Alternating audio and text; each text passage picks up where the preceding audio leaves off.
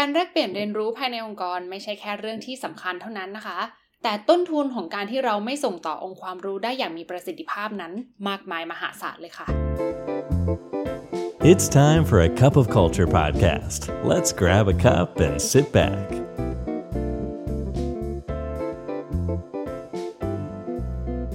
สวัสดีค่ะ ได้เวลาจิบกาแฟคุยกันเรื่องวัฒนธรรมองค์กรกับ A Cup of Culture แล้วนะคะ ขอต้อนรับคุณฟังทุกท่านเข้าสู่กาแฟแก้วที่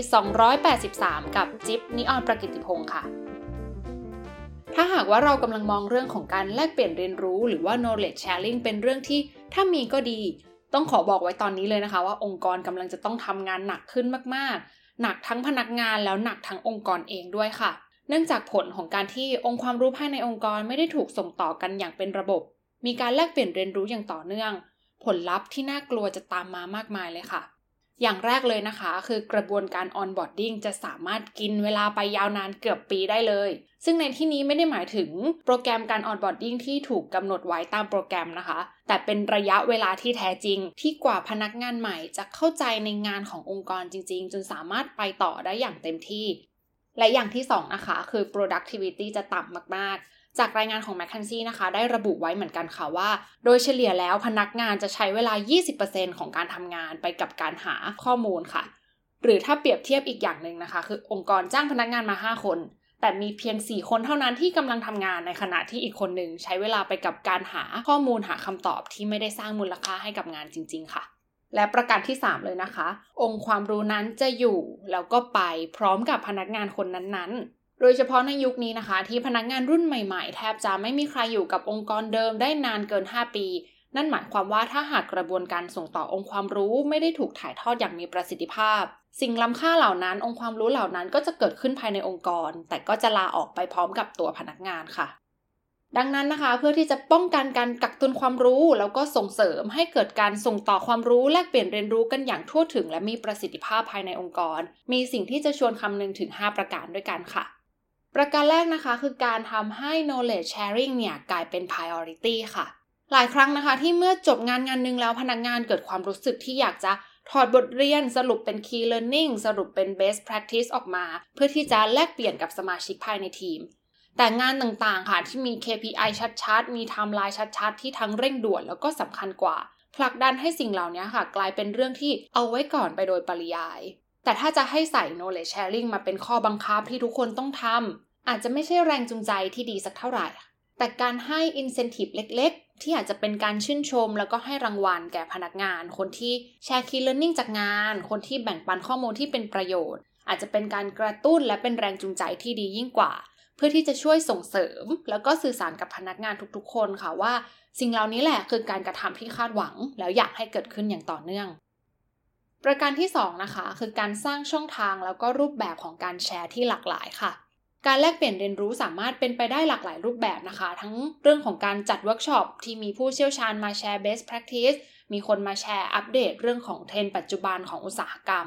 หรือสามารถที่จะเป็นรูปแบบเล็กๆ อย่างการแชร์บทความที่น่าสนใจเกี่ยวกับเทคนิคหรือหลักการที่ทีมสามารถนำไปใช้ประโยชน์ได้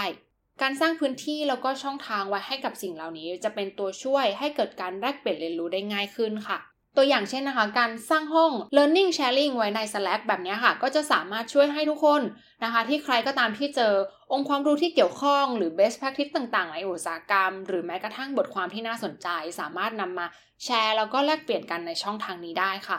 หรืออีกตัวอย่างหนึ่งนะคะ การที่เราจะจัด monthly sharing session เพื่อที่จะเป็นการแลกเปลี่ยนเรียนรู้ถึงวิธีการทำงานที่เราได้ใช้ในการบรรลุงานที่ได้รับมอบหมายเนี่ยผลลัพธ์เป็นอย่างไร มีข้อมูลที่น่าสนใจยังไงบ้าง เพื่อจะนำมาพัฒนาการทำงานให้มีประสิทธิภาพมากยิ่งขึ้นโดยที่ session แบบนี้นะคะ ควรที่จะเป็น session ที่ได้พบปะเห็นหน้าค่าตา แล้วก็เกิดการสื่อสารแลกเปลี่ยนพูดคุยกันจริง ๆ มากกว่าส่งเป็นรายงานหรือข้อความ โดยเฉพาะกับทีมที่ยังคงทำงานแบบ remote work เป็นหลักค่ะ และประการที่ 3 นะคะ ให้สร้างวัฒนธรรมแห่งการแลกเปลี่ยนเรียนรู้ตั้งแต่วันแรกเลยค่ะ เมื่อไหร่ก็ตามที่เราจะเรียกว่าสิ่งนี้คือวัฒนธรรมขององค์กร สิ่งนั้นจะต้องชัดเจนมากๆตั้งแต่วันแรกที่พนักงานเข้าทำงาน เพราะฉะนั้นนะคะ กระบวนการ onboarding จะต้องสื่อสาร แล้วก็ส่งเสริมให้พนักงานใหม่เนี่ยได้เข้าใจถึงวัฒนธรรมขององค์กรได้เป็นอย่างดี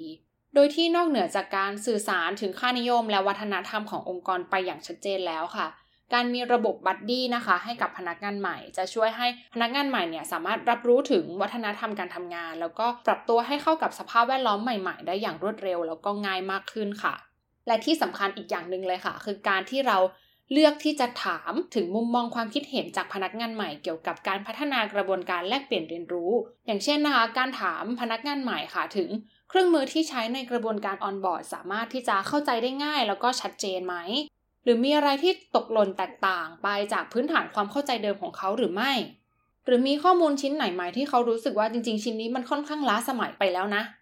การถามสิ่งเหล่านี้กับพนักงานใหม่ที่อาจจะยังไม่ได้คุ้นเคยและรู้จักกับองค์กรดีนักนะคะ นอกจากที่เราจะได้รับมุมมองใหม่ ๆ สดๆ ที่ยังไม่ยึดติดกับความเคยชินเดิมแบบที่ทำกันอยู่แล้วภายในองค์กรเนี่ย ยังเป็นการสื่อสารชั้นเลิศมากๆค่ะที่จะส่งไปยังพนักงานใหม่ว่า องค์กรให้ความสำคัญกับเรื่องของ knowledge sharing มาก ๆ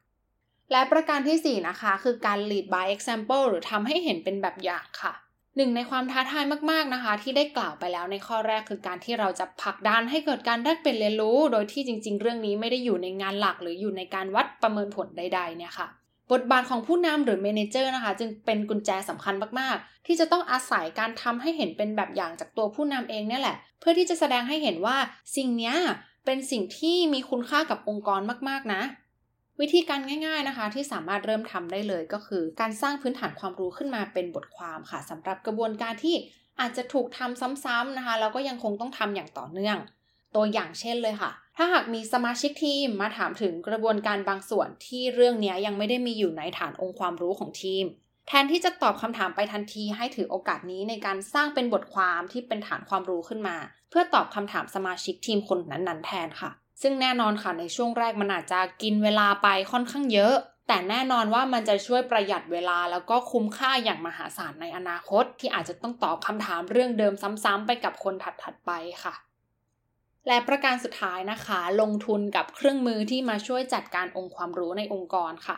การเลือกใช้เครื่องมือที่เข้ากับรูปแบบ และวิธีการขององค์กรเป็นเรื่องที่สำคัญมากๆ ที่จะช่วยให้การแลกเปลี่ยนเรียนรู้ และการจัดการองค์ความรู้ในองค์กรเป็นเรื่องที่ง่ายขึ้น การหาทางให้เครื่องมือที่มาช่วยจัดการองค์ความรู้ในองค์กรสอดคล้องไปกับกระบวนการทำงาน แล้วก็เครื่องมือที่ทีมใช้งานกันอยู่แล้ว จะช่วยให้กระบวนการแลกเปลี่ยนเรียนรู้ กลายเป็นส่วนหนึ่งของโฟล์ในการทำงาน แล้วก็เกิดขึ้นได้ง่ายเป็นธรรมชาติ มากกว่าที่จะแยกออกมาต่างหากเป็นอีกงานที่จะต้องเสร็จค่ะ และนี่ก็เป็นทิป 5 ประการนะคะ ที่ชวนคำนึงถึงถ้าหากอยากจะจัดการหรือพัฒนาให้ knowledge sharing เป็นเรื่องที่สำคัญมากขึ้นภายในองค์กรค่ะ